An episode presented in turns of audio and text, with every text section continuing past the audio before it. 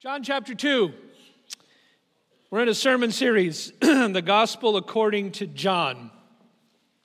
And speaking into our world of darkness and deceit and confusion, John's gospel boldly declares there's only one true Savior. There's only one true Messiah. There's only one true Son of God, and it is Jesus, the way and the truth and the life. And that is something emphasized over and over again. And that forgiveness and reconciliation with God and being rescued from the coming judgment can only take place if we repent and believe in His name. That is the gospel according to John. Each of the four gospels in the original Greek text have that. It is the gospel according to Matthew or the gospel according to John. And so, in chapter one, we saw five men who gave bold witness for Jesus John the Baptist, mass evangelism, and then we met Andrew, the very first evangelist on a personal level, and then Peter, Philip, and Nathaniel. Now, in chapter two, he's going to give us, John's going to give us several snapshots. Again, same focus to get us to believe. And he's going to give us a couple snapshots of Jesus in rather everyday situations. And the purpose, again, is to lead those who don't know Christ into a saving faith with him and his Messiah. And that by believing, they will have eternal life in his name. And John is showing us something very important, and it is this how we respond to Jesus makes all the difference, not only in this life, but also, especially, in the next. So, two snapshots of Jesus in this chapter we will see. First one highlights the power of Jesus, and the second one highlights the priority of Jesus. So, first of all, the power of Jesus. I want to read the first three verses as we are introduced to the water into wine. Even if you're not a regular church attender, even if you don't know Christ as Savior, there are likely odds that you have heard this story because it is referenced so often in Western culture and has been for centuries. Verses 1 to 3. On the third day, a wedding took place at Cana in Galilee. I'll show pictures in just a moment of Cana, just, it was just a little village. Jesus' mother was there. Jesus and his disciples also had been invited to the wedding. When the wine was gone, Jesus' mother said to him, They have no more wine. I shared in the first service that every time I come to this passage, I smile because in seminary, one of my mentors told us, he said, Here's an outline you can always use for John chapter 2 in case you get stuck and you need an instant sermon. And every once in a while, preachers get asked on the spot, especially in other countries, to preach. I remember in Haiti one time, I think I shared that I walked in the door and the pastor said, I want you to preach. So here, here's a little sermon in case you ever get asked to do that my mentor in seminary said, Here's your outline for John chapter 2, especially the first 12 verses here. One, tragic end. That's your first point. Tragic end. The wine ran out. We'll talk about that in a minute. Tragic end. Two, timely friend. Jesus is a timely friend. And three, tasty blend. I've never had the courage to preach it quite like that. But every time I come to this chapter and this incident, I can't get that uh, outline out of my mind. Tragic end, timely friend, tasty blend. All right, verses 1 to 12. We have a first century wedding, which in many respects is very different than a wedding in our day, and especially in American culture. These are, these are big events. And this one took place in a smaller village, and this one was in Cana. Let me show you a couple pictures just to give you a, uh, kind of a geographical reference point. Cana is about 15, 16 miles from the Sea of Galilee. Just north of Megiddo would have been just a small village. If you go there today, this is what it looks like. You have hills, you have tree. It looks a lot like uh, Jerusalem. It's kind of in the beginning of the mountains there. If you go to the next photo, you'll see today. It is also, there, there are Muslims there, there are Christians there. It's a bit of a bigger area now. And you can never get away from stuff like this, which is You've got merchants, obviously. There's signs all over the place. Uh, buy Cana wine, where Jesus turned the water to wine, and all that kind of thing. But that gives you a little bit of a feel what it looks like, where it's at. Back then, it would have been a small little village. The engagement period, called the betrothal period, for a couple typically went on for anywhere from six months, could go on up to a year. It would take a divorce actually to break this. It was, it's more than our engagement. And then the actual wedding itself could take up to a week. These are big events, especially in a smaller area, uh, especially where everybody knows each other. This is a celebration. The, the village, the town comes together. There are speeches, there's feasting, there's activities at the bride's house and the groom's house and back and forth to the family's homes. Becky and I have had the privilege to be in a couple wedding ceremony, not in the ceremony, but attend in Asia, one in India and one in Malaysia. And these are big festive events. The one in India had over a thousand people at it. And these are times when there is a lot of celebration. Unfortunately, at this particular wedding, a major breach in etiquette occurred, and that is they ran out of wine. And especially because this is a smaller area and everybody knew each other, it's hard to overstate how in Middle Eastern culture that hospitality is a sacred duty. It still is. If you've had the privilege to have hospitality extended to you in a, in a Middle Eastern setting or an Asian setting or even Latin America, it is a sacred duty. And this would be a major faux pas, a major breach of etiquette. Verse 4 after being told there's no more wine, Jesus says, and I want to read this, and then uh, three phrases need some explanation. Woman, speaking to his mother, why do you involve me? Jesus said, My hour has not yet come. So, three words or phrases here that need a little explanation. Number one, just the directness of woman. In the first century, this would have been a normal, polite, even respectful way to speak. So, in our culture, that would be a little bit abrupt. Secondly, why do you involve me? This could be an expression of rebuke or a gentle request to be left out of something, probably the latter.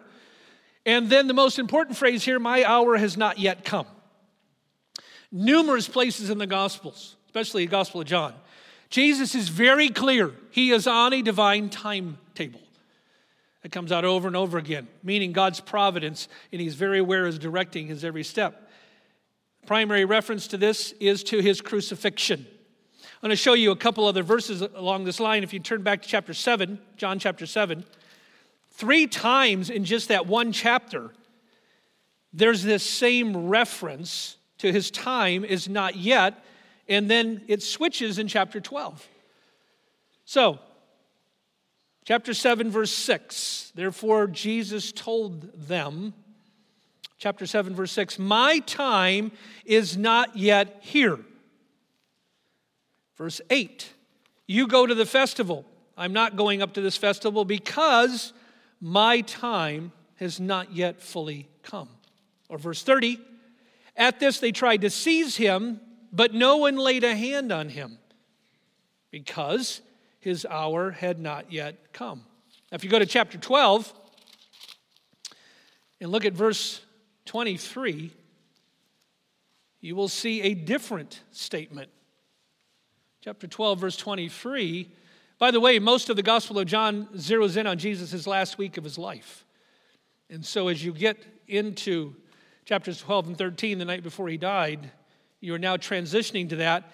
This is a reference to the crucifixion. In verse 23, Jesus replied, The hour has come or arrived for the Son of Man to be glorified. How was he glorified biblically? Through the crucifixion. And so there's this very strong prescience that he is on a divine timetable. Now, back to chapter 2, verse 5. Chapter 2, verse 5, as you read it, I want to suggest is one of the most important things Jesus' mother ever said. And in one sense, is a remarkable summary of the Christian life. Just think of it that way as I read it. His mother said to the servants, Do whatever he tells you. You couldn't find a better summary of the Christian life. Do whatever he tells you. If you're discipling somebody, I hope if you're a Christian and been saved for a while, you are discipling somebody, investing into them. It's a biblical command for us who know Christ. You couldn't find a better thing to say to the person you're discipling. Just do whatever he tells you.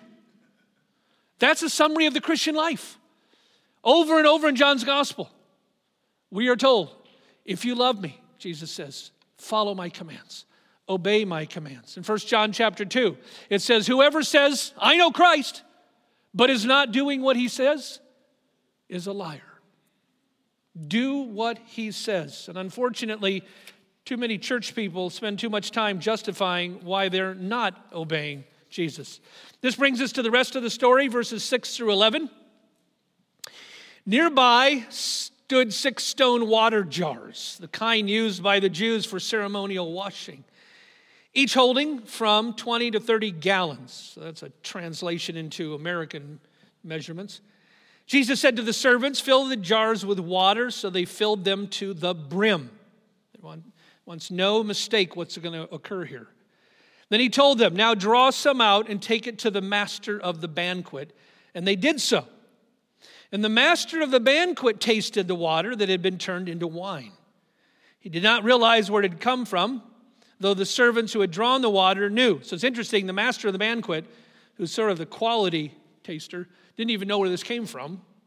Then he called the bridegroom aside after tasting it, and he says, Everyone brings out the choice wine first, and then the cheaper wine after the guests have had too much to drink. Obviously, everyone knows why. After drinking the best stuff, then it's easier to serve the cheaper stuff. He said, But you've saved the best till now. What Jesus did here in Cana of Galilee was the first of the signs through which he revealed his glory, and his disciples believed in him. Usually, the word disciples, we think of it as the 12 disciples, it often is, but the word is also used of those who were just following Jesus or were curious about following Jesus. In fact, we're told in John chapter 6, we will see sometime down the road here, that it says many of his disciples did not believe in him. It's interesting means that those who were following him around, the crowds listening to him, are sometimes loosely referred to as disciples, followers, and some did not even believe. His disciples here, though, believed. Now, this is the first of seven signs. The first two are numbered, the rest aren't, so there's a little disagreement at times. Which seven are they? They are generally miracles, but they're called signs in his gospel because they point to something besides themselves. They occur, all of them, in the first 12 chapters. And so sometimes New Testament scholars call the first 12 chapters the book of signs. And the whole purpose of these signs is that phrase to reveal his glory. And in the case of the water to wine, that glory has to do with his power. The power of Jesus to transform, and the power of the new covenant and of the gospel to transform. Now, first the power of Jesus is seen in the sheer amount of wine that is created. And virtually every commentary I checked, virtually every, pretty much every New Testament scholar I checked, testified this is an enormous amount of wine, especially for a smaller village. Uh, you have six stone jars, roughly 20 to 30 gallons apiece, filled right up to the brim. So, somewhere in the neighborhood of 120 to 130, up towards of 180 gallons of, of top quality wine. And this is a massive amount of wine. And it leads to the question, obviously, why so much top quality wine? Why so much wine? And the answer seems deeply rooted in the Old Testament. Because in the Old Testament, wine is a sign of the blessing of God. And an abundance of wine often pointed to Messiah, messianic age, and even the end times. Let me give you an example. So, an abundance of wine often pointed to the culmination and into the messianic age. For example, Amos 9. Prophet Amos is looking to the restoration of the Jews and the age of Messiah, and he writes this. So, think of his words in light of that. As he's looking into the future, restoration of Israel, restoration of the Jews, age of Messiah, he writes, In that day, I will restore David's fallen tent and restore its ruins. So we're now in the, he's talking about the Messianic age. The days are coming, declares the Lord, when new wine will drip from the mountains and flow from the hills. They will plant vineyards and drink their wine, never again to be uprooted from their land. That's how we know we're in the end times.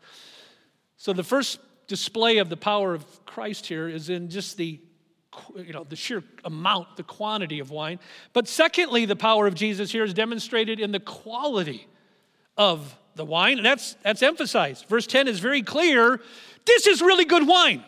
that's, this is, this is it, quality wine. And then to add to that fact, we're told in verse 6 that the original purpose of the stone jars that there were ceremonial stone jars used by the Jews for ceremonial washing for their worship.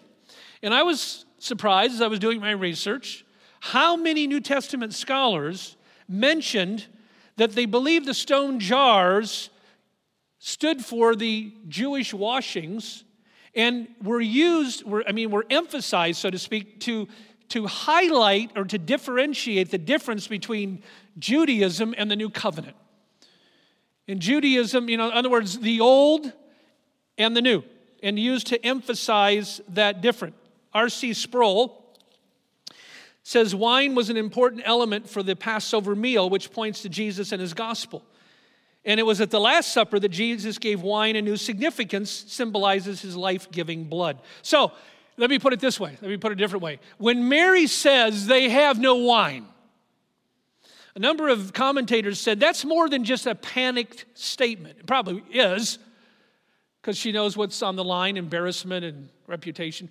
But it's more than just a panicked statement, it's actually a theological declaration. A statement about the passing of the old system. You have these stone jars, they're used for, and, and that's clearly emphasized, they're used for ceremonial washings. And so you have the old system, Mosaic law, sacrifices, circumcision. That's good, but it's passing and is now ushering in the Messianic age, which is symbolized by this superabundance of high quality wine. The bottom line is that this first miracle, this first sign, is a reminder here's the key of the power of Jesus and the power of his gospel and the arrival of the new, of the new covenant. John is showing us Messiah has arrived.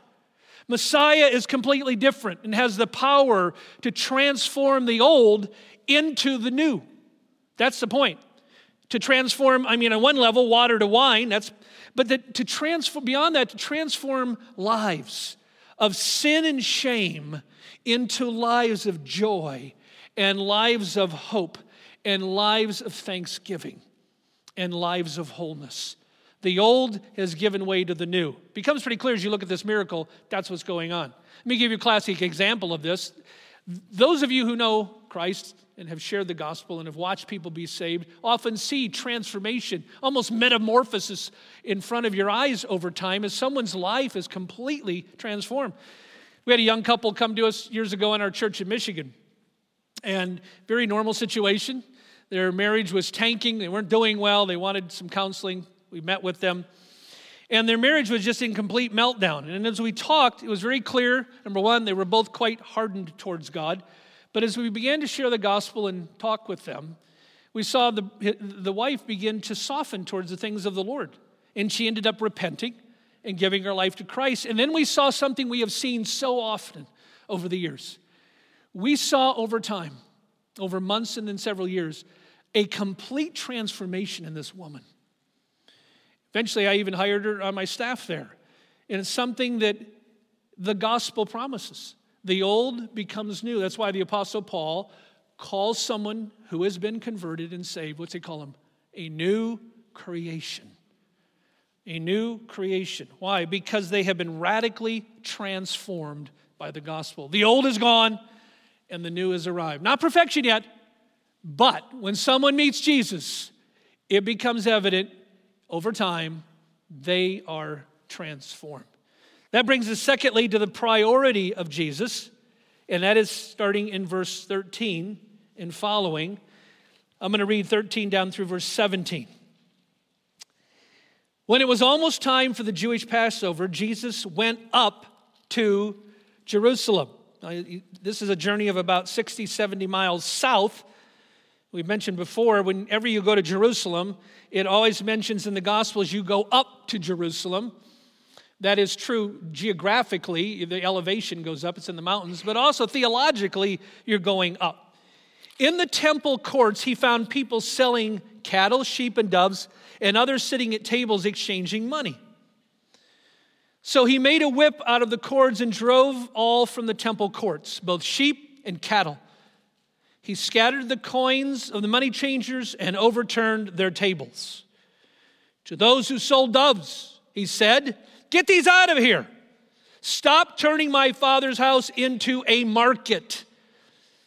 His disciples remembered that it is written, Zeal for your house will consume me. A quote from Psalm 69.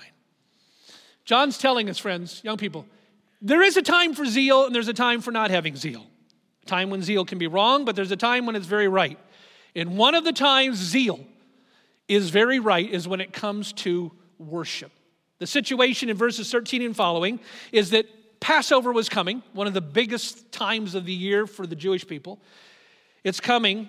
It was a very important time in their life. And to understand the priority of Jesus here, you've got to know what he's upset at and what he's not upset at. So look at verse 14. It talks about men selling cattle and sheep and doves and others sitting at tables exchanging money. From everything we can tell, these were legitimate enterprises, meaning those coming to Passover, like Jesus, often coming from a long ways away, they need sacrificial animals, and it was a service to provide animals for sale near the temple. That was not viewed necessarily as wrong. And even the exchanging of currency had a lot of different coinage in the Roman Empire. And to pay your temple tax and buy the animals, you needed a certain coinage. So that's not necessarily wrong. The problem is where the selling and exchanging were taking place. Probably originally it would have taken place around the Kidron Valley, which is really more of a big ravine between the Temple Mount and the Mount of Olives. You have this huge ravine. And somewhere around that probably is where the selling and exchanging took place. But over time, it likely migrated closer and closer to the temple. A little bit like scalping football tickets or something. You know, the closer you can get to the door and everything, your, your chances of selling stuff probably goes up. And so, naturally, this kind of evolution occurs, and you have this, this moving of the selling and exchanging. And the result of it all is this it sort of turns the whole temple into a carnival like atmosphere. And so, in other words, Jesus' complaint is not so much what the merchants are doing, there's no hint of that. It's where they're doing it.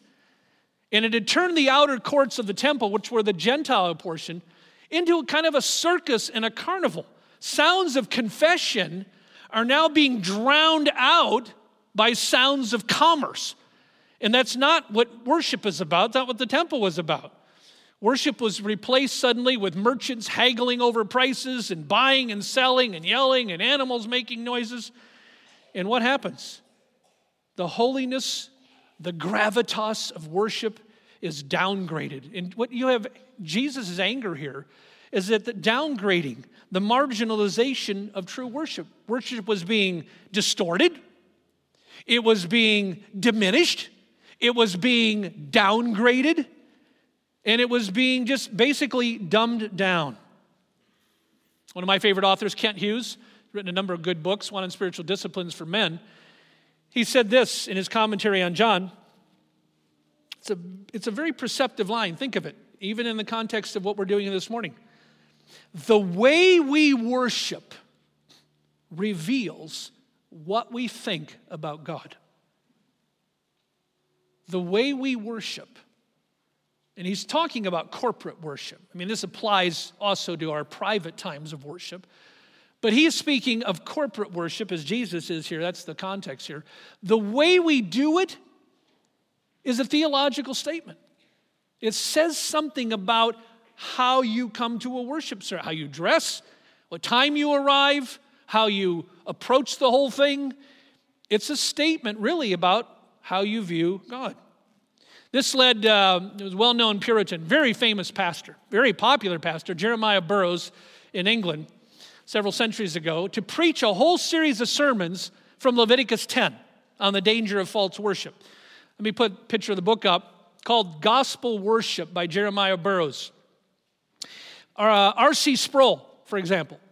I remember listening to a sermon years ago, and he referenced this book, and I had heard of Burroughs, and I had read his Rare Jewel of Christian Contentment, which is a treasure. I had not read this one. And R.C. Sproul said, as I was listening to this sermon on a podcast, he said, that book is one of the top five books that had impacted his life. So when I hear someone like a Sproul say that, I get the book. And I bought this. Now it's interesting, this book uh, is 14 sermons on Leviticus 10:3. Now you don't want to try that at home. uh, I've never had the courage to preach 14 sermons from Leviticus 10, let alone one verse. Having said that, they are 14 really good sermons. And the whole point of it is this the, it is all about the danger of worshiping the wrong way, of false worship, and the importance of preparing for worship and the fear of God, and preparing to hear the word and honoring the Sabbath day and honoring God in how we pray and preach and do the sacraments. And the sermons were eventually published into this book. And interestingly, as I mentioned, Sproul has had such a big impact on him. It also had a big impact on him in influencing him to write his classic, The Holiness of God. So if you've read The Holiness of God, I hope you have. If not, repent, go on Amazon and get it. Holiness, and we have it in our church library, several copies.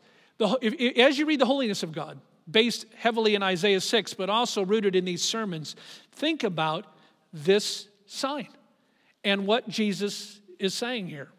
And the point of it is this God is utterly holy and is far more fussy about worship and worshipers than we would care to think. And even though we know God does not dwell in a temple anymore, he is still to be approached in reverence and awe especially when we hold public worship services, because these are public. People walk in, some who don't know Christ, and they're watching. And what we're doing is telegraphing priorities to them. How we sing, what we sing. I'm so thankful for Pastor Doug and the care he takes to select music that's theologically rich and solid and biblically based. And when people gather for that weekly event, the question is what is it displaying to the world? The last thing John shows us in this chapter, verses 23 to 25, is a very common theme in the Gospels. And it's this that many are eager to follow, few end up being committed followers. And we see that here. And we hear where, where, where Jesus tells us why. So we have some very eagle, e, not eagle, eager, eager potential followers here, whom Jesus turns down flat. Now, how many preachers do that? How many of us do that? I mean, if a bunch of people come around, we want to count numbers and say, look at how many attended the event. And here you see Jesus, and this is not the only place, where he actually almost shoos people off. And so it's the question is why? So verses 23 to 25, there is a word play in the Greek, I'll show you that. And then a very important statement by Jesus about the human heart. So, verse 23. Now, while he was in Jerusalem at the Passover, many people saw the signs he was performing and believed in his name. John keeps telling us that. Signs are performed, people believed. But, verse 24, Jesus would not entrust himself to them, for he knew all people. He did not need any testimony about mankind, for he knew what was in each person. I told you there's a word play. Look at verse 23. It says, Many people believed in his name. That's the verb used in the Greek. Many people believed in him. Verse 24, same Greek verb, but Jesus did not believe in them. Interesting. It's a word play in the Greek. Many believed in him, but he did not believe in them. Interesting. You say, well, why? Well, look at verse 25. Because he knew what was in each person. He knows what's in my heart. He knows what's in your heart. He knows that by nature, the human heart is hard and deceitful and dark and depraved. Even after conversion, we have a regular struggle with the selfishness of the heart. Thankfully, we're redeemed and we get new desires and new power to fight the life of holiness, but even then, it becomes a battle. And Jesus knows that. And he knew that unless God softens the heart and makes it receptive to the gospel, that person cannot believe. And we will see this emphasis in John as we go along on the Father drawing his elect and softening and opening their eyes to the gospel. All right, I want to close with two questions this morning. And these come out of these two powerful stories. Question number one, and I'm going to keep asking this all year as we go through this series, but phrase it differently each week. So I think, especially from the emphasis in these signs, especially the first sign, here's the question this morning Have you been transformed by the gospel? Now, I'm, I, I'm not just asking, have you been saved? I hope the answer is yes, but I know that there are some here who not. But if your instinctive answer is, yeah, of course I'm saved, I'm a Christian, I believe in God. That's not what I'm asking. I'm asking, have you been genuinely converted? The Puritans evangelized their congregations on purpose. They knew that every week people sat out there sometimes for years and were unsaved. They believed the facts, but they had never surrendered to them. They never embraced them. And they certainly had not been transformed by the gospel. So, hence my question, especially coming out of the first sign this morning have you been transformed by the power of the gospel? The story of the water to wine is designed to showcase the difference, hear this, between religion and the gospel. Okay? Religion cannot save a human being, a sinner. Our only hope is to be transformed from the inside out by the power of the gospel. Again, that's why Paul calls somebody who's truly saved a new creation because everything's different. Doesn't mean they're perfect, but there's a new trajectory in their life. There's new desires, there's new abilities, new habits start forming because they are transformed. In other words, the gospel is more than just being forgiven. It is that. And it's not just a mere pardon of sins. The gospel is about spiritual rebirth. We're going to especially see that in chapter 3. Meaning, change from the inside out, being indwelt by the power of God's Holy Spirit.